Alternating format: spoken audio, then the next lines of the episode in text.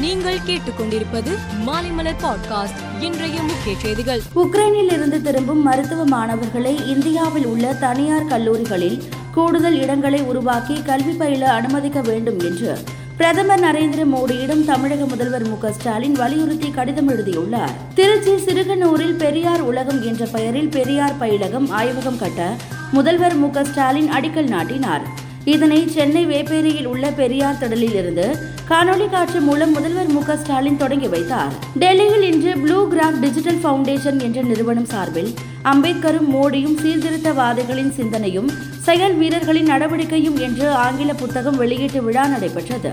புத்தகத்தை வெளியிட்டு பின்னர் பேசிய முன்னாள் ஜனாதிபதி ராம்நாத் கோவிந்த் அம்பேத்கரின் கொள்கையை உண்மையாக பின்பற்றுகிறார் என்பதற்கு இன்று வெளியாகியுள்ள புத்தகமே சாட்சி என்று குறிப்பிட்டார். பல்வேறு நிகழ்வுகள் மற்றும் பயணங்களின் போது பிரதமர் மோடிக்கு கிடைத்த பரிசு பொருட்களை ஏலத்தில் விற்பனை செய்ய மத்திய அரசு முடிவு செய்துள்ளது.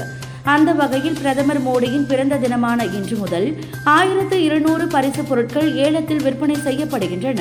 உக்ரைனுக்கு மேலும் அறுநூறு மில்லியன் டாலர்கள் ராணுவ ஆயுத உதவியை அமெரிக்கா அறிவித்துள்ளது. ரஷ்யாவிற்கு எதிரான போரில் உக்ரைனிய ராணுவத்திற்கு உதவுவதற்காக இந்த நடவடிக்கை குறித்த அறிவிப்பு விரைவில் வெளியாகும் என அமெரிக்க அதிகாரிகள் தெரிவித்தனர். சிரியா நாட்டில் கிளர்ச்சியாளர்கள் அரசுக்கு எதிராக போரில் ஈடுபட்டு வருகின்றனர். இந்நிலையில் இஸ்ரேல் வான்வழி நடத்திய ஏவுகணை தாக்குதலில் சிரியாவை சேர்ந்த ஐந்து ராணுவ வீரர்கள் பரிதாபமாக உயிரிழந்தனர்.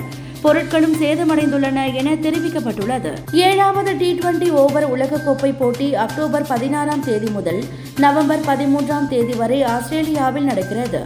இந்நிலையில் டி டுவெண்டி உலகக்கோப்பையில் விளையாடுவதற்கான இலங்கை அணி அறிவிக்கப்பட்டுள்ளது. மேலும் செய்திகளுக்கு மாலை மலர் பாட்காஸ்டை பாருங்கள்.